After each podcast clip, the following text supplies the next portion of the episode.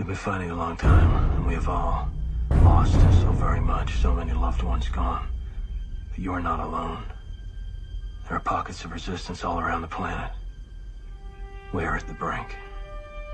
You have no idea how important you are. If you're listening to this, you are the resistance. Ave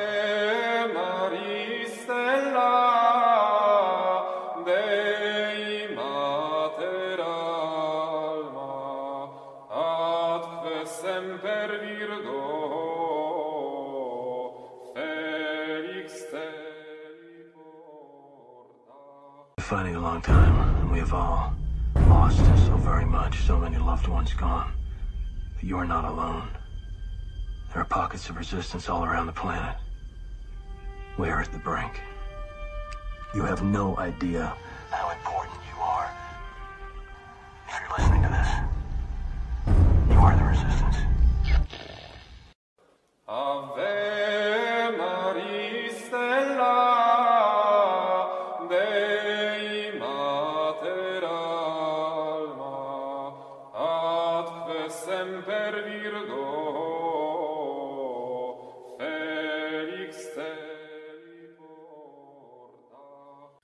Everybody, Steve with Sensus Fidelium. I'm coming at you once again with another kind of a book review. It's not a book like you sit at the end of the day, you know, day and start looking through it and say, "Hey, hey, honey, have you ever heard this?" No, this is a hymnal. It's the Brebeuf hymnal, and Jeff Ostrowski, uh, Ostrowski of the Catholic uh, Watershed is here to help us with this. Jeff, good morning to you. How you doing? And thanks for coming on. My pleasure. How are you? I'm very well, very well, and very interested in this. Not only because of the name of the book, I'll, I'll go ahead and put it up on screen for everybody. The St. John Brebeuf Hymnal Pew Edition. But yet the topic of chant in general. So first off, how did you find this to put this together?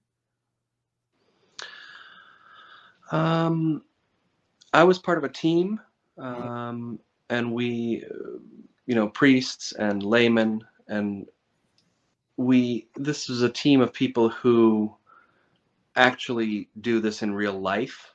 It's not an academic. Uh, it's not an you know kind of a project for an academic project. This is for musicians and priests who actually work in the church Mhm. and actually stand in front of choirs in real life and and that's that's the the the, the difference about this book is because um yeah it's it's it's created by people who who do this in real life And when you mean that, it's kind of like in an orchestra. that He's you're you're using your hands and you're directing the traffic, basically, right? well sure i mean if you you know if you have singers um you know you're teaching real singers from the parish Mhm. um, that's the difference about the people who created this book that's very different from people who maybe want to direct a choir someday or maybe sang in a choir for a year or two um, you know th- th- that that's a, that's a huge difference between people who actually stand and and and not only that but people who uh, like myself who when they form the choir they form the choir from the people in the parish Mhm. not paid singers who aren't Catholic or you know some other or or just a guy with a microphone up at the front or something like that. Th- These are real people from the parish who learn to sing. Mhm. And and that's you wouldn't think that would be the case. You wouldn't think that that would be a rare thing, but um, too many of these musical projects are done by people who have never stood in front of a choir and um, boy, it's it's. I mean, it, it, it, yeah. There's no substitute for experience, you know.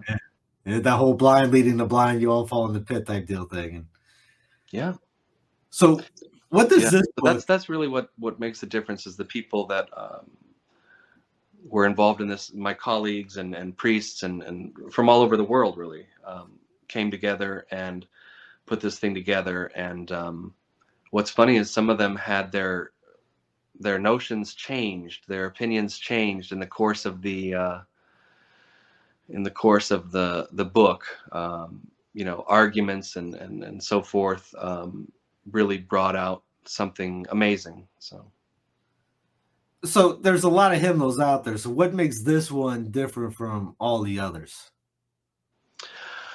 well, I mean, I think we we touched on it briefly in terms of uh, you know it was created by people who actually do this in in the real world, but um, another aspect is so many of these Catholic hymnals that are out there, even the so-called traditional Catholic hymnals that are out there, are what I call reductive in the sense of um, they'll take a Protestant book, they'll take a Protestant hymnal, and um, they'll um, they'll just take out all the all the pieces that they don't like, or all the pieces that conflict with Catholic theology, and then they'll whatever's left over, they'll that they'll call that the, the the hymnal basically. Oh, are you still there? Yeah, I'm still there. Oh, sorry, the, the picture changed on my end. Apologies. Oh. Yeah, so that's the difference with this book is instead of just taking a Protestant book and just taking out all the bad stuff or that kind of deal, this is built on the Catholic patrimony, the Catholic corpus of hymns and religious texts, you know, from the last 1500 years. And that is what is the basis of this book. And I don't know any book, I would say in the last 80 years, you'd have to go back 80 years probably to the new Westminster hymnal to find something similar. Um, although it certainly, uh, I mean, it makes sense from my perspective. I mean, it's a Catholic book, so why wouldn't you start with the Catholic Mhm. hymns? I mean, we have the greatest musical treasures by far of any culture. So, So What would an average parish priest be looking for in a hymnal? And uh, maybe what should an average parish music director look for? well, one of the one of the nice things about this hymnal is because our, our priests are definitely, as you know, stretched really thin. Very. They can't be experts in absolutely everything. They can't be experts in Latin and poetry and theology and psychology and Yes. philosophy and sports and uh, all these different things that they need to do their job. So, one nice aspect of this book is that a priest can just give the it's like 900 pages um, and it's you can just give this to a musician Mhm. and say you do whatever's in this book. Whatever's in this book i know is good. It's not it's not goofy. It's not heretical. It's not you know uh, schmaltzy or sugary or you know off broadway. It's everything in this book is good. Solid melodies solid texts solid theology from the catholic from the catholic treasury you, you it's not Are you rocket telling me science. On Eagle's Wings is not in this book? what's that Are you telling me On Eagle's Wings is not in this book? no no it's not in there i mean but, but you know we have if you look at the um latin hymns for example i mean obviously the church has a greek tradition as well but just the latin hymns there was a priest named Dreves who was a jesuit around the 19th century i think Dreves and Blume put together a collection of all the latin hymns that they could find and the it's like a 60 volume set and it has more than 10,000 Catholic hymns in it. I mean, wouldn't we wouldn't we want to start there with with our with our books? I mean, this is again, it's not rocket science. The work's already been done but for a large part. So, although we have to have translations of it and it mm. has to be poetical and beautiful and you know, you have to typeset it and and do all that. But I mean, um yeah, that's that's that's where we started. We started with the uh, the Catholic patrimony. But you're right. You don't have to reinvent the wheel. I mean, uh, we should be the greatest. Uh, what's what's the word? Uh, when you start when you steal steal ideas from other people, uh, plagiarizers. We should be the greatest ones because everyone's already done it. We just have to do it ourselves, right? Well, I mean, at the conservatory, they would they would make fun of the church because they would say, you know, you guys had the greatest tradition. I mean, Guerrero and Palestrina and Victoria and Lassus and Machaut and just all these great Catholic composers. and they all even though they're atheists or they don't believe in god or whatever they all have to study all this music because it's the greatest music and so it was it was it was odd that these these secular professors at the conservatory they had to know what the introit was for the 17th sunday after pentecost or the communion for the third sunday after easter or the vespers antiphon for the i don't know second sunday of advent. They had to know all this Yeah. even though they don't even believe in god because this is where the great music comes from this is where tonality comes from this is where the ability to read music comes from. Catholics invented the the ability to read music. Um, i mean this is every you have to know this if you're studying music whether you're catholic or not you have to know it. And so it was it was sad because the church has become a bit of a lapping stock in the sense of we had the greatest treasures and then we threw it all away for some reason and we do music which now is really just goofy and, and, and poorly constructed and silly and it sounds horrible and it's written by people who lead immoral lives and who don't believe the teachings of the church so it's there's a lot of work to be done you know in my last uh, Novus Ordo t- uh, uh, Triduum, they had a, a violin going on. I'll never forget it like it was yesterday. It was about 10 years ago. And I told my mom, if that lady plays the flute one more time, I'm going Animal House on them up there. Uh, just, oh they had and even during they had instruments and stuff during good friday oh, yeah. Well, Holy Thursday, Good Friday. It was just, it's, yeah. they had it all. It- they didn't care. They just, it, it felt good. It was wow whatever they wanted to do.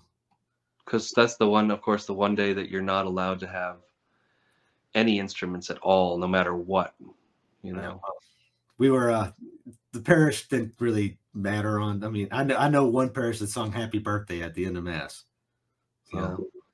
well and and that's that's i mean that's not really what this book deals Right, with but right. you do have you do have a situation where people who maybe love to play their instrument and and no one wants to hear them play it but at church they have a captive audience.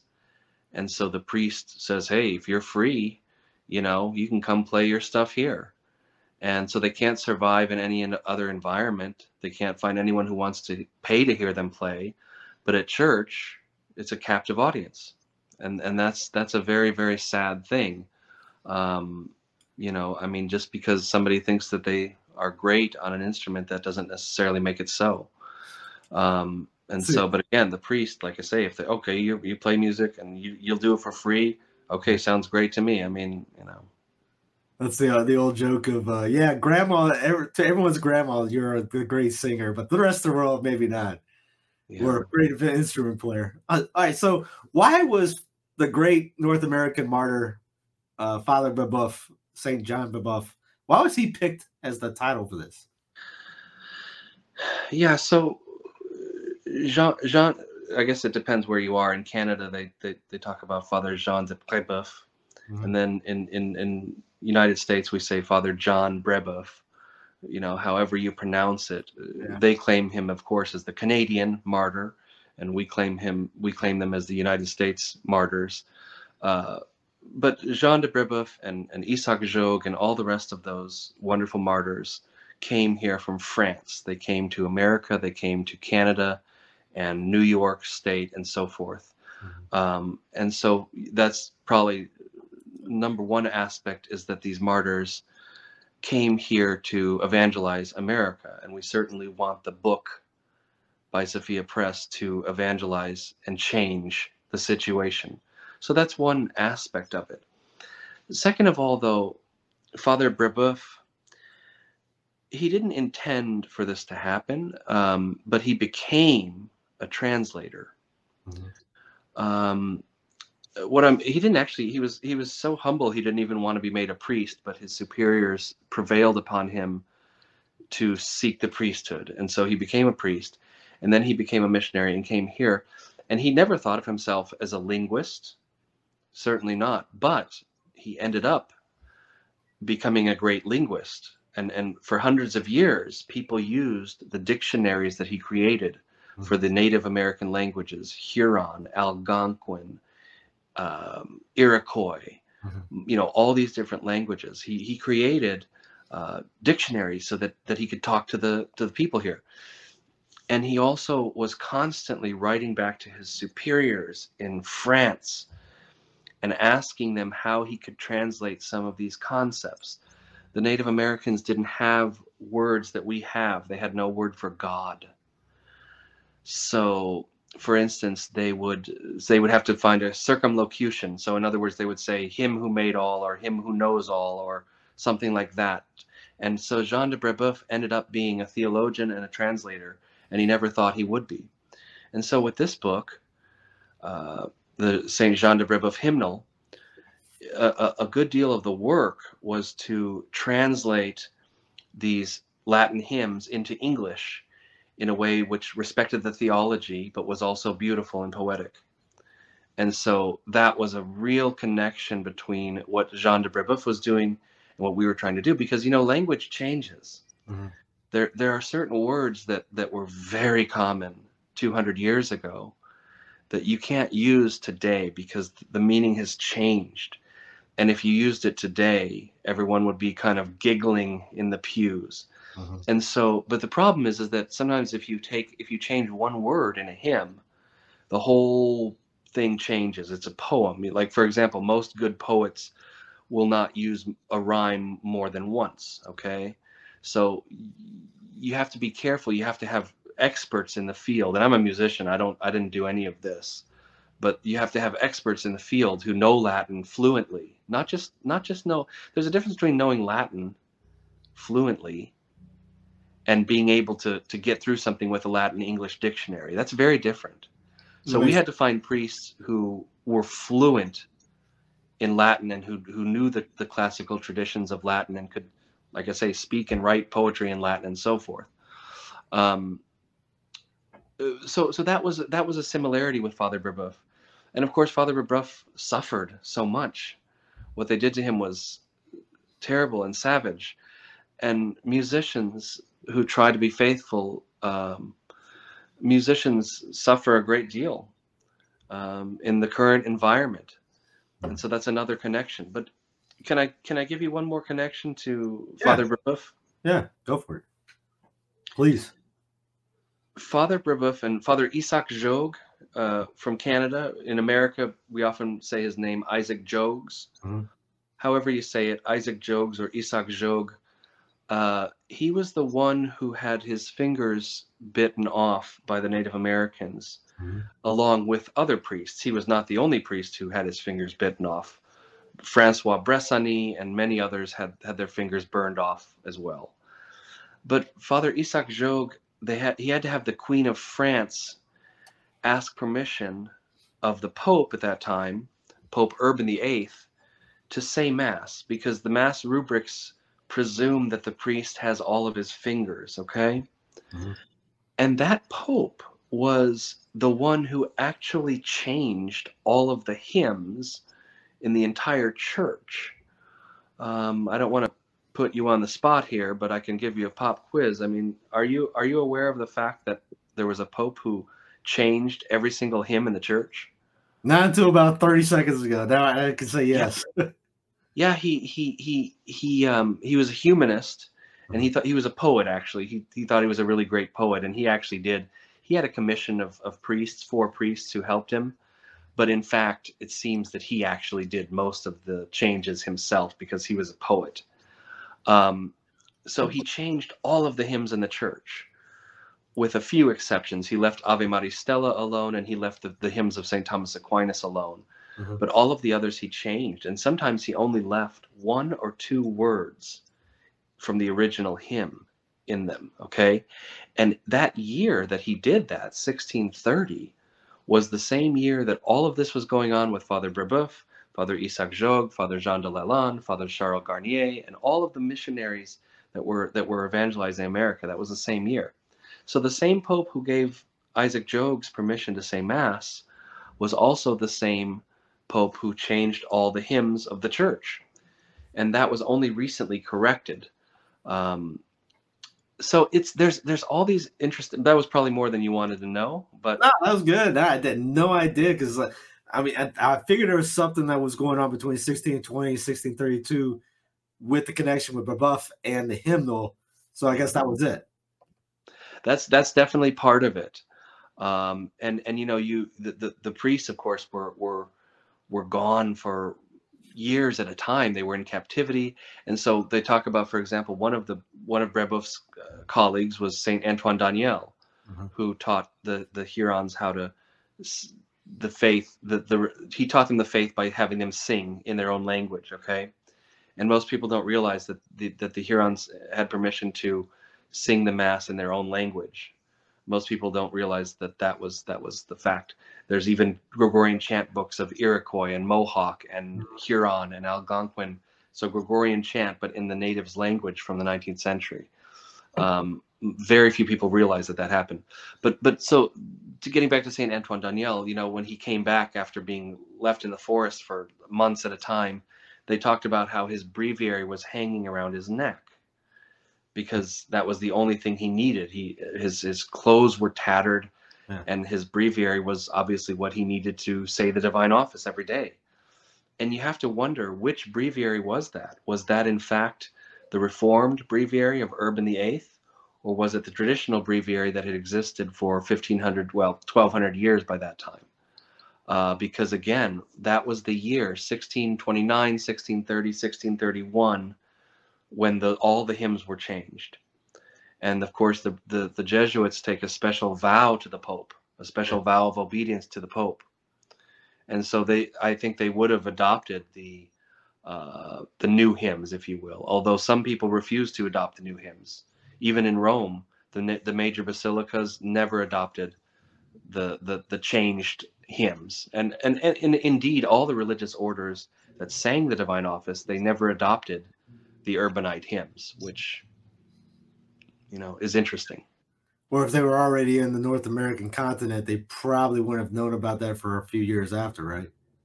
Well, well, the, the problem, of course, is that they kept being sent back because when when England kept conquering uh, Canada, they would have to they were exiled, so they'd have to go all the way back to France, and then go all the way back to the New World, and then come back. I, uh, several of them were exiled two or three times.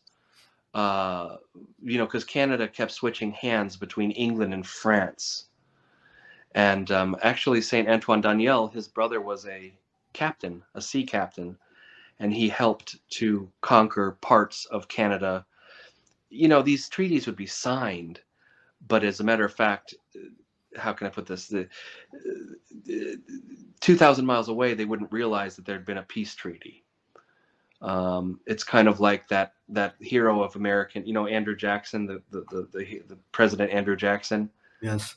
Yeah. he he he he did a famous battle right where he you know he killed a bunch of people and, and won the battle as a Mhm. matter of fact that battle was illegal because there had already been a peace a peace treaty signed but you know it takes a long time for those treaties to, the, to get 2000 miles across the ocean Yeah. Hey, the war's over, but we're gonna keep fighting because we don't have internet at the time. Absolutely absolutely and and you know it's it's it's yeah it's just one of those uh so so in that we don't know whether they had the new hymns or not because w they were being sent back sometimes um you know and and there was a lot of there was a lot of politics going on at that time actually. Cardinal richelieu and some of those people um were fighting for possession of the of of the lands and so the franciscans were also exiled as well um, some of the some of the tunes in this book are actually named after some of the Franciscans as well, because the Franciscan Recollets were the first ones to America, and they welcomed the Jesuits, of course, because they were happy to have anybody they could help them. You know, So there's color plates in the book. I don't have it to be able to show anybody that, but trust me, there are. What is the uh why is that? Is this just basically for the edu- education, kind of like uh stained glass, for example? yeah, I wish I had a copy with me. I I, I think I mentioned to you, but my wife and I are celebrating our 15th wedding anniversary, so we're actually on a trip right now. uh, But I have I have the book at home. I use it constantly for my parish. I have about 45 singers. I use it every single second. It's so important to my music program, uh, teaching you know volunteer choirs and stuff. So I have the book at home, but I don't have it with me because we are on this anniversary trip. Um, but the the color plates. Why is it hanging around your neck? No, just kidding. I'm kidding. I'm kidding. uh, airport security. Um, the color plates are important because they show the history of vernacular uh, hymnody in the Catholic Church. This many many Catholics, if you if you talk to them about hymns, they'll say, "Well, that's not traditional. You know, Catholics never sang hymns, and we can't have hymns at, at Mass because that's just not what the Mass is all about." And that's just not the case. Um, and so this book shows shows examples of hymns in Latin and the vernacular languages going back a thousand years. I mean, the the the the the, the ancient hymns were translated into Anglo-Saxon Mhm. in 1053. I mean, that's a thousand years ago, and it's beautiful. They'll have the Latin underneath, and then they'll have the Anglo-Saxon above. Of course, English wasn't around back then. English hadn't been invented yet. But um, and the book also this Saint Jean de Brebeuf hymnal, which Sophia Press is publishing with beautiful, beautiful paper and everything. It it has um, it, it discovered a quote by someone who was remember when England fell away because of Henry VIII. England England fell to the Protestants, right? Um, I want to say about about 1535 thereabouts. Um, there were still people who who were Catholic in England, and so people were producing books in Latin and English for England, but not for the Protestants, for the Catholics Mhm. And these were mainly produced in France, okay? Well, there's a quote in there, and this is in the color pages as well. You you mentioned the color pages. This is included in there. One of the Catholic publishers talks about the fact that he translated them into English in such a way that they can be sung to the same melody in Latin. And so that is proof that the Catholics were singing vernacular hymnody uh, even uh, this would have been 1599 Mhm. so maybe i don't know 70 years or 60 years after the uh, you know henry VIII uh, fell Mhm. away from the church and took england into protestantism Uh-huh. and so that is that is a really important quote because most people don't realize that that that that our church has a marvelous catholic tradition of hymnody and i cannot believe that this is the first book that actually takes advantage of this patrimony of, of thousands and thousands of Latin ancient hymns. It's it's it's a remarkable thing, but translates them into English Mhm. so that you know people can. Um, I mean, there's some Latin in there, obviously, but it's mainly English um, because most parishes. I mean, that's that's what's expected in in most of the parishes these days. I was talking to a couple priests about this. We mentioned it off camera about I'm reading Guéranger and he's he gets you all built up, excited, like after during uh, Advent, gets into Christmas, goes sing the glory in the Chelsea's. Belt. Mhm. He said he, he mentions have the walls rumble. Uh, even with Lent going into Easter, you know, he basically busts out that credo, sing that hallelujah. Even when you read in, and I think it was in the, uh, the Easter Vigil, he goes, Sursum corda. How should the lady sing? And I, when I'm not talking about charismaniacs going around, you know, dancing around like this, but sing in the sense of enthusiasm and respect and love with excitement for the feast that is going on that day. Oh, I, I, absolutely. And again, um, you know, in our culture, I mean, music is one of those things that has been basically lost. Mhm. Uh, music is not valued, especially for men. Uh, the idea that that that you would sing is not something which is, at least when I was growing up, uh, generally, uh, you know, that that they'd say that's what girls do, you know. And so, but you have to give people something dignified and worthy to sing you can't give them this off Broadway stuff and this really goofy, goofy, silly stuff. You got to give them something good to sing. And you mentioned Dom Guéranger, and obviously he had a, a, a real uh, a real role in the restoration of of, of plain song and other other uh, other things. But I think also people have we have to find a balance Mhm. um, we mentioned, yeah, you off camera. We were we were talking about the fact that before uh, uh, the, the 60s, basically, there were no rubrics at all for the people, none, Mhm. And they they in fact they often sang other things that had nothing to do with mass. So mass would be going on, even the sermon, even the credo. I'm sorry, not the sermon, the, but the gospel reading, the epistle, the blessing, the the consecration, and mass is going on quietly, and then they're singing something completely different. That was what was happening before the council, and then we went to the opposite extreme, and it was it was it was as if they're micromanaging the congregation and say, okay, now everybody sit up, okay, okay, sit down, kneel, okay, fold your hands, okay, pray this, okay, say that, and that's not good either. You don't want to be micromanaging the congregation because everybody's different. Mhm. People pray differently. You know, people who have, you know, a triple doctorate are going to pray different than people who don't have much education or who are elderly versus the young. Everybody prays differently. And that's what Pius XII, Pope Pius XII often spoke about in his documents. He said, you cannot expect every single Catholic to pray exactly the same way. Mhm.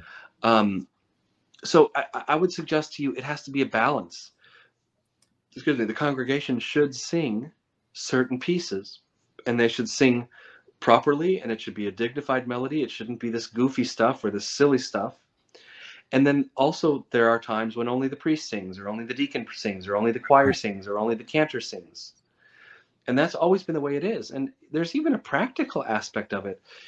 You know, the voice, you can only sing so much and so when when you know the mass was always sung um, the monks would always go back and forth you'd have antiphonal singing so one half would sing one part of the credo then the other half would respond so it really is a question of of balance um, i'm not going to get anybody in trouble because i don't want to say anything bad but there was a, a, a religious order that would ha- that would have their people come to vespers but they wouldn't allow them to sing anything. And if somebody started singing, they would turn around in their in their pew and say, "Stop singing." That is not Catholic. Mhm. The people always took part in Vespers. They sang at least at least the hymn or at least some of the psalmody.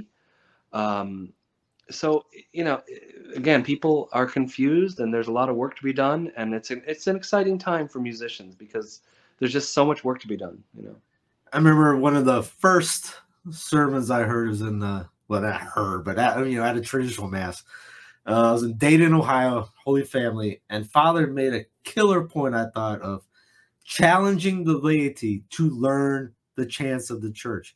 And I'm sitting there listening, going, "That makes a that makes complete sense." How come no one's ever told me I should learn our own chants? Yeah. Uh, you got videos out there. You got the CC Watershed. Uh, how you know even the Marian hymns. So how's a good way for people to start learning the chants itself? Well, you you need uh, I would say I mean it, it can be done by yourself or especially a lot of people are doing homeschooling now. Uh-huh. Um, I don't know about you and your family, but a lot of people are doing homeschooling, um, which was extremely uncool, by the way, about 30 years ago. And now, yeah, it's thirty percent COVID. increase in the last two a year, year and a half, two years. because of COVID, now everybody's, you know, it's not the, the stigma is gone, but Yeah, anyway, um, so you know, people can learn it. CC Watershed is great for homeschool families. Obviously, we've produced thousands and thousands of videos. That's another thing about this book is that there's there's hundreds and hundreds of videos for free online that teach you how to sing the hymns in parts. Uh-huh. So so that's you can learn by yourself, especially with Watershed, and especially if you're homeschooling and stuff. But at the same time, Steve, you, you need a good musician to be the, the parish director. And and that's something which which needs to be addressed. Um, and priests need to understand what they're supposed to be hiring. And and they need to they need to be able to pay a person who is living a moral life and who has a family and they need to to support that person monetarily otherwise they won't be able to be a good musician and it's a lot of work Uh, as a, as a music director now you have to be more than just a, someone who can play the piano. You have to be a psychologist and you have to be you know a pep talker and all these different things. Uh, you know you have to you have to do a lot because music is not valued by our society.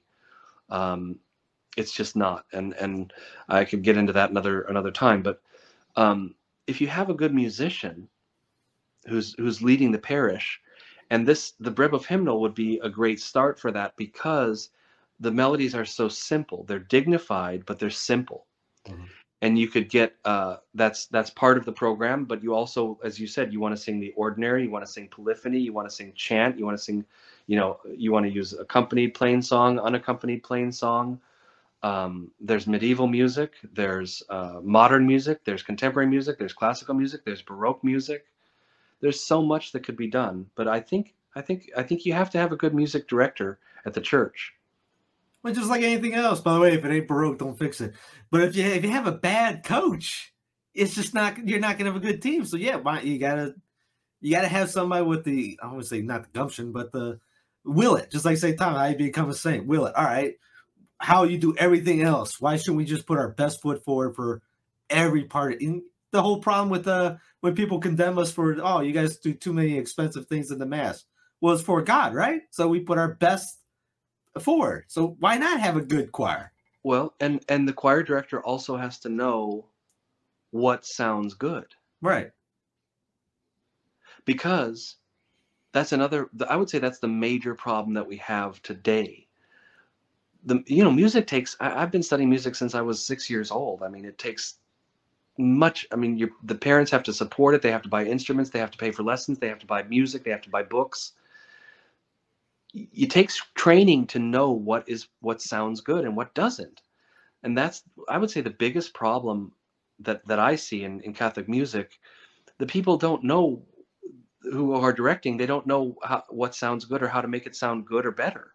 They don't know. And and part of that is just you have to record your choir and you have to listen to it and see what it actually sounds like.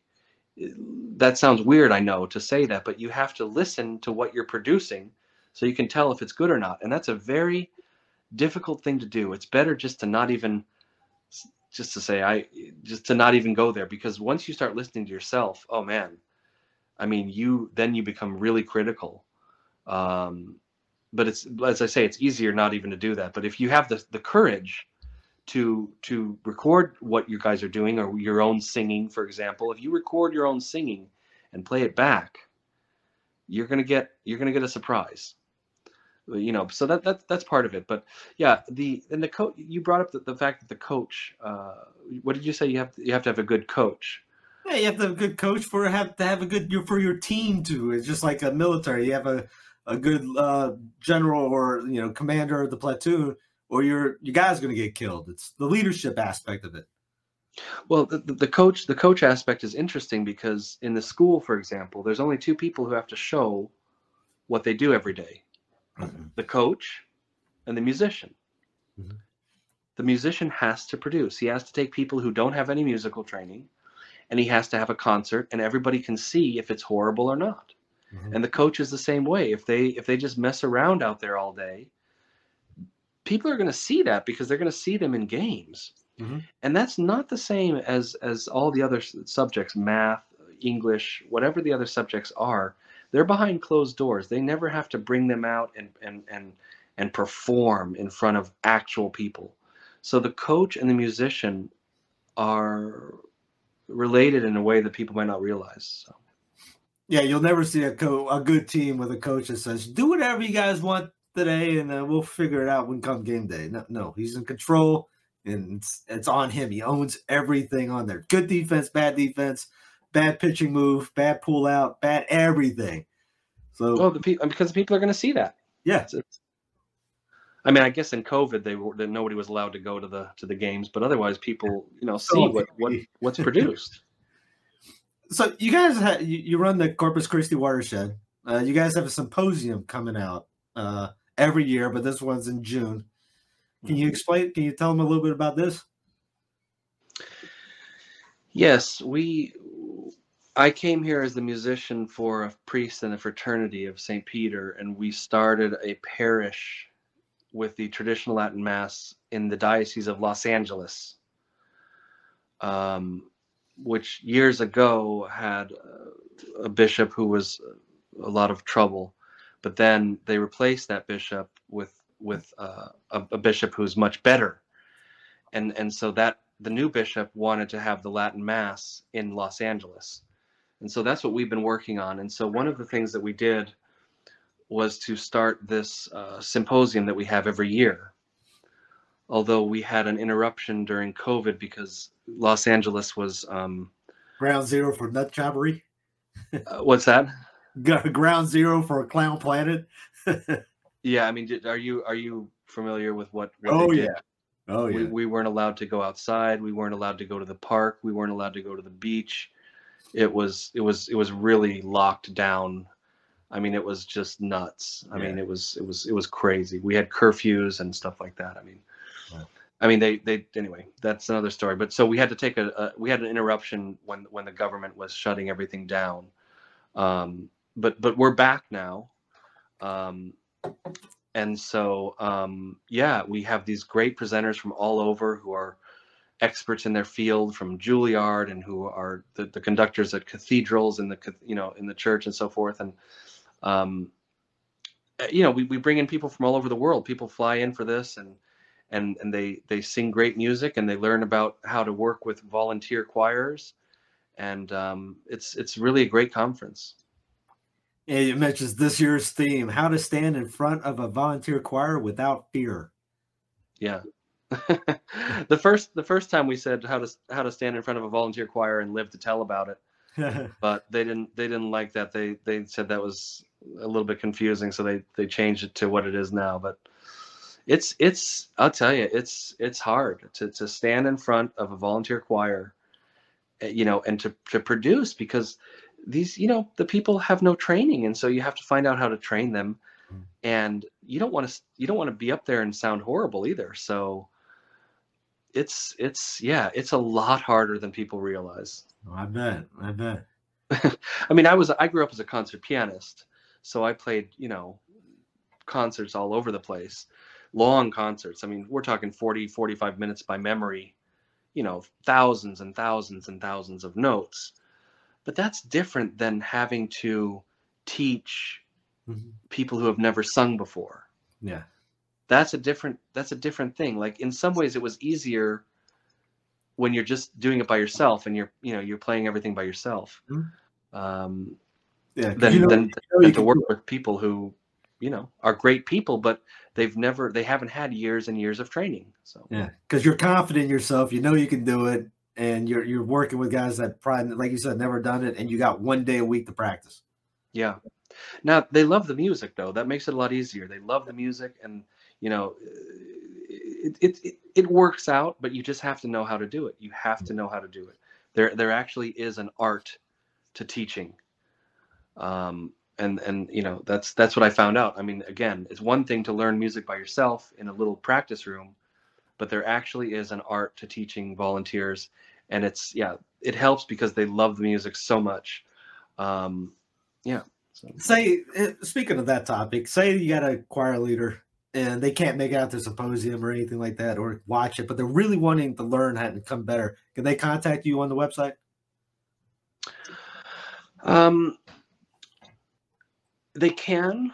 Um, we actually get a lot of mail.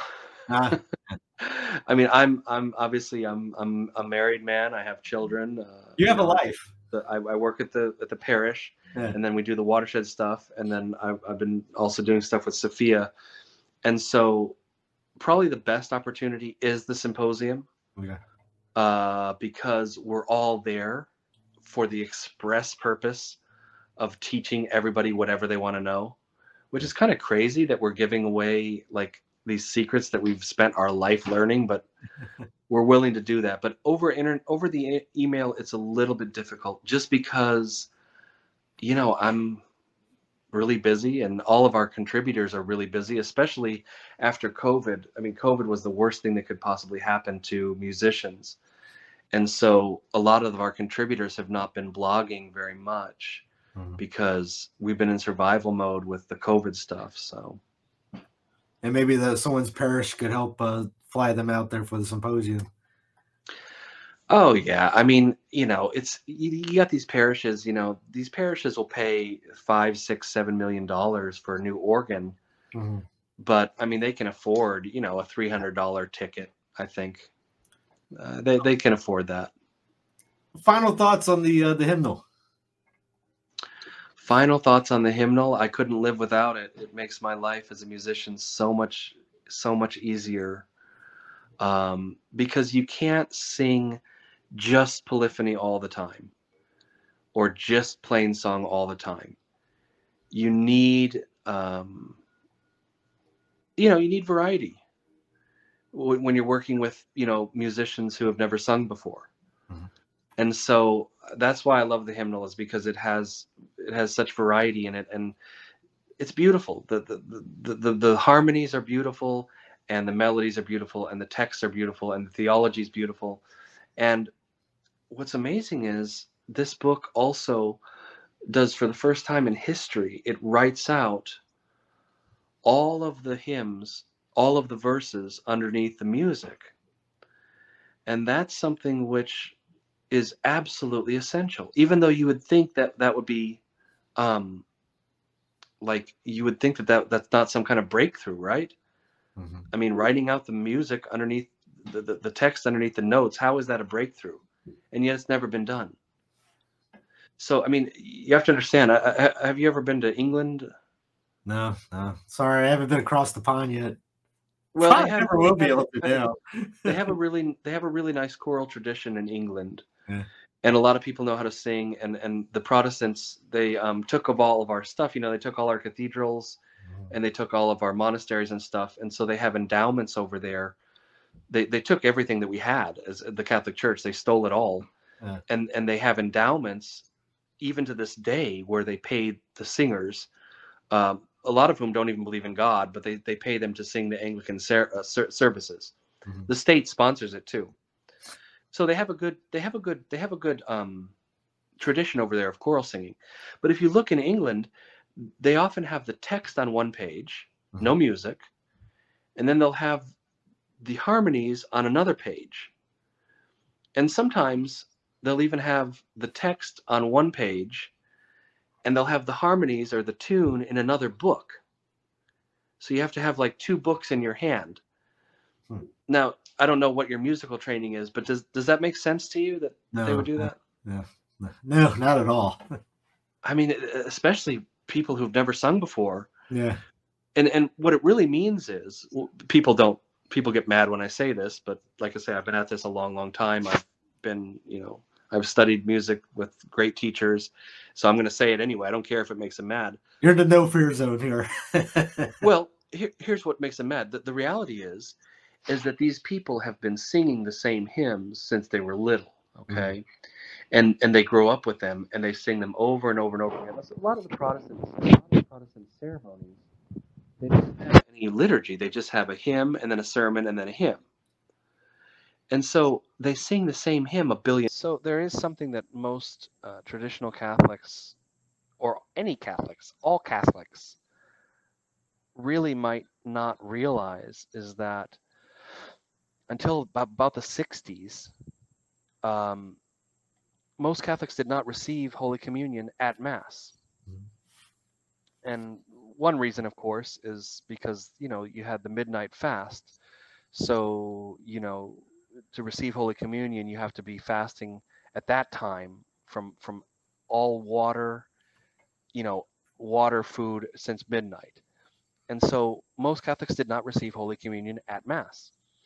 If you look at the old bulletins from the 30s and 40s and so forth, um, Holy Communion, even on Easter Sunday, would be given, for example, would be distributed at 6:30 in the morning on Easter Sunday, and then later on, Mass would happen.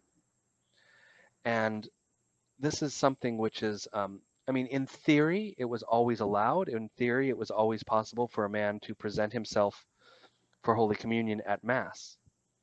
But it just it was it was it was very rarely done.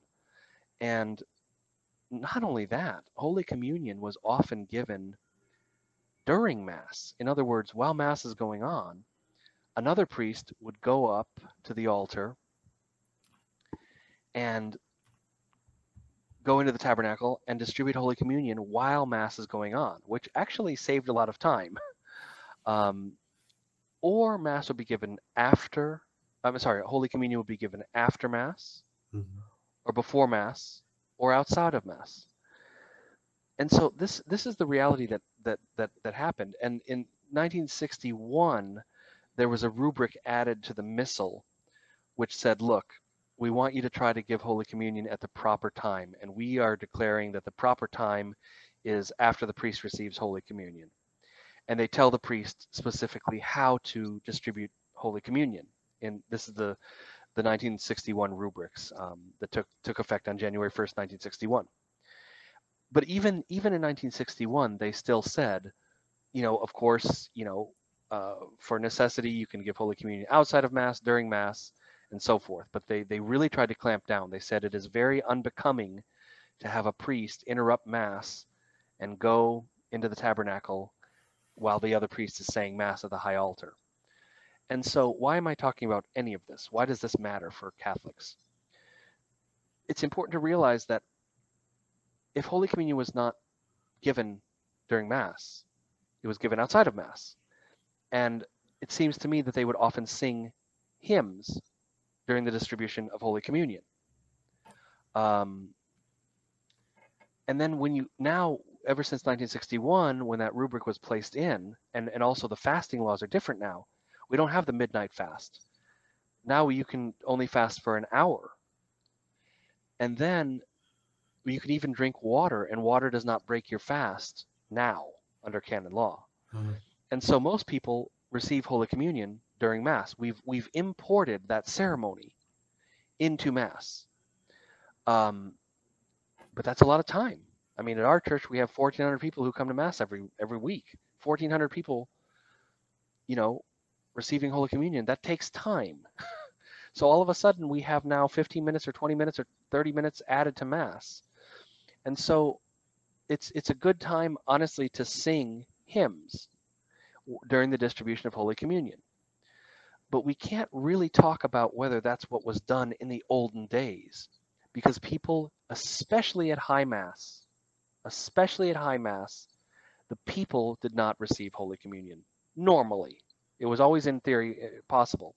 And so the book, you know, it has so many great hymns that can be used for, for communion. And so that's a development. You know, we have to we have to adapt to how the church is now. And most priests, uh, you know, I never I never went to a mass where Holy Communion was not given to the people except during COVID. That was the first time I'd ever I'd ever been to a mass that the priest did not give Holy Communion to the people, and that was that was the norm back in the day. So that that's another reason why this is a very good book for extraordinary form parishes, for ordinary form parishes, um, because the simple reality is traditional priests have adopted giving Holy Communion. I mean, wouldn't wouldn't you agree that most priests give Holy Communion during Mass now? Yeah, yeah. I mean, after the priest receives Holy Communion, right? Right, You right, right. Yeah. yeah. You, you don't you don't see people going up during the epistle or the gospel to receive Holy Communion, which is hey, kind of. Well, and, and which is again, I mean, we could talk more about the things that happened in the past. We don't have time now, but I mean, the, the reality is, you know, we were talking during COVID, um, you know, we, we could be really traditional and we could give, because we had so many problems during COVID with all the things that we had to do and stuff. Someone was saying we could give Holy Communion in, in the, in the chapel and then not during mass because then we could have more masses or whatever because of the COVID. And that, what's funny is that would be the actual traditional way to do it, but people would go nuts. I mean, people would go crazy. They would think that you're doing something that's, you know, never been done before. But Yeah, so anyway, it's it's it's one of the most interesting things.